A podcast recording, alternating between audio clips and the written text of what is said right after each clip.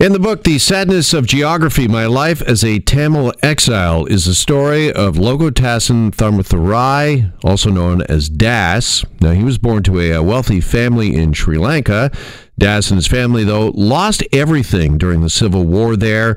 And then back in 1985, at the age of 18, he decided that uh, he would leave his home in a desperate bid to build a better life. And Das, the author of The Sadness of Geography, uh, joins me here in studio now on Global News Radio 640 Toronto. Das, good afternoon. Nice to meet you, and thanks for coming in. Uh, thanks for having me. Uh, first off, I mean, this is just an unbelievable journey when you read this book. And can you take us back kind of to the beginning? Because uh, you ended up in a refugee camp, imprisoned, and living with drug dealers. Is that right? Uh, yes, yeah, that's in Paris. Um, so I will give you some background about Sri Lanka and start of the civil war. Mm-hmm. Um, in Sri Lanka, the majority ethnic group is Sinhalese, and the minority ethnic group are Tamils. Um, Tamils speak Tamil language and Sinhalese speak Sinhala language. And I'm from the minority group. Um, in 1948, after the colonial rule, British left Sri Lanka. So the majority, the Sinhalese, they form the government. Mm-hmm. And then the Sri Lankan government sponsored uh, many pogroms, meaning acts of genocide towards Tamil people. So after the infamous uh, anti-Tamil pogroms in 1983, a rebel group called Tamil Tigers uh, declared the war against Sri Lankan government. Mm-hmm. And as I understand it, uh, you actually became a member of the Tamil yes, Tigers. Yes, yes. Mm-hmm. Yeah, when, when uh, that was the best choice at that time because if you stay home, you will be get arrested or murdered or killed. So joining the the group was like a, like a safer place mm-hmm. So this wasn't a group that you really aligned yourself with or believed in, but this was just a decision you made for your own survival. Yes. Mm-hmm.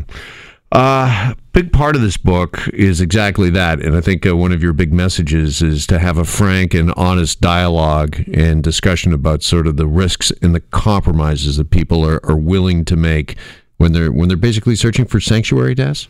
Uh, yes, yeah. So back home, I was living in a cocoon for a long time.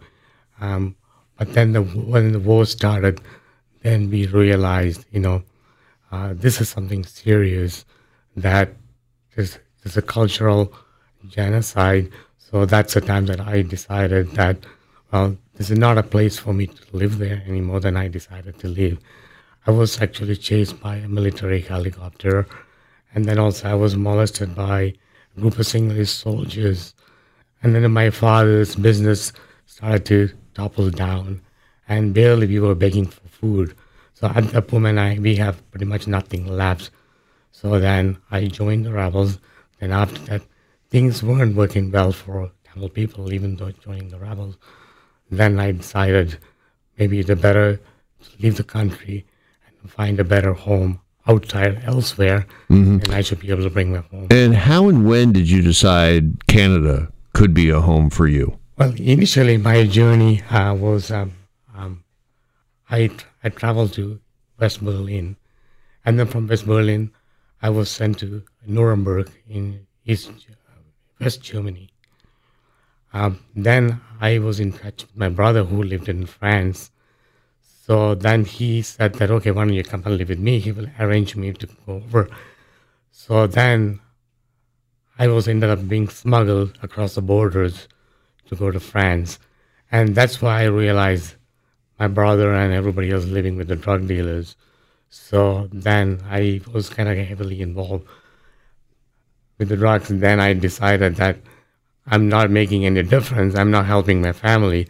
So let me to do something different. Yeah, basically, there's no future here for, yeah. for me, for, so, for yeah, you. In, yeah. In, even in France, because I was living as a as a on a, a visitor's visa. Mm-hmm. So then I used an illegal passport and tried to come to Canada because Canada was helping refugees to mm-hmm. build up their life. What was it like in the beginning when you got here to Canada? What was it like for you? Oh, well, usually when I travel to other countries, I ended up in in jail or cavity searched or in a refugee camp. But Canada was different for me when I came um, the immigration officer actually, you know, opened their arm and welcomed me. And they gave me food at the time and I surrendered my illegal passport. So that moment I said, this is the country for me to build up my life. Did you feel like you were being heard, that you were being understood maybe uh, for the first time, both what you had been through and what you eventually wanted uh, to, to accomplish, what you hoped your life could be? Yes, yes, yeah. The way they treated me, lots more different than other countries. Um, I got my work permit within two weeks after landed. And then I started to uh, work in a restaurant as a dishwasher. And then I built up my life. Uh, at the beginning, it was a challenge as a new immigrant. I speak very little English because I learned English in, in London, England, but it is not a really fluent to communicate with the others. So I had some challenges, but I was able to learn the language. I was able to adapt to, to Canadian culture, and then I was able to build my life here. Build your life and have a family. You have uh, sons now. That... Yes, yeah, I have. Uh, I'm married with two children. My my my older son Eric, he's 27 years old. Uh, he live in the U.S. My younger son is 23 years old. He's the one that I live with him in downtown Toronto during the week. Mm-hmm. Let me ask you, uh, looking back at all of this, uh, and this might be a tough question to answer in just a few sentences, but what does Canada mean to you, Das? Canada mean to me is a country that gave us hope and freedom. So there are millions of refugees around the world, um, and there's they're probably suffering. But I was lucky enough to be able to come here and then able to build my life. So Canada is my new home now. I never looked back ever since. Why did you call the book "The Sadness of Geography"? What's the meaning behind the title? Uh, there's a lot of sadness happening around the world um, due to hurricane, tsunami, earthquake. But my book uh, describes a different kind of sadness. Uh, the sadness is caused by persecution, meaning abuse, racial or political mm-hmm. beliefs, or genocide. That's the kind of sadness that that many people are going through. The reason it became the title because a lot of people are unaware other people how they are facing because of the circumstances where they were born and lived. So that's what reason I call my book as of Geography.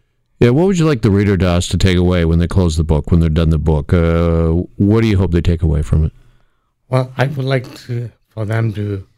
Uh, I'm hoping that they will have a, a refugee experience by reading my book and see who we are and why we left our homeland so hopefully they will have a better, better understanding of the, the immigrants and refugees that, you know, why we leaving our home behind and come here and try to build up their life. Well, as we mentioned, the book is entitled The Sadness of Geography My Life as a Tamil Exile. Das, thank you so much for coming by. It's a real pleasure to meet you, and thanks for sharing your story here with us uh, today. Oh, thank you for having me, and thank you, Shebar, and the rest of the talk 640 crew for giving me the opportunity to have this discussion. You bet, my friend. Thanks again for coming in.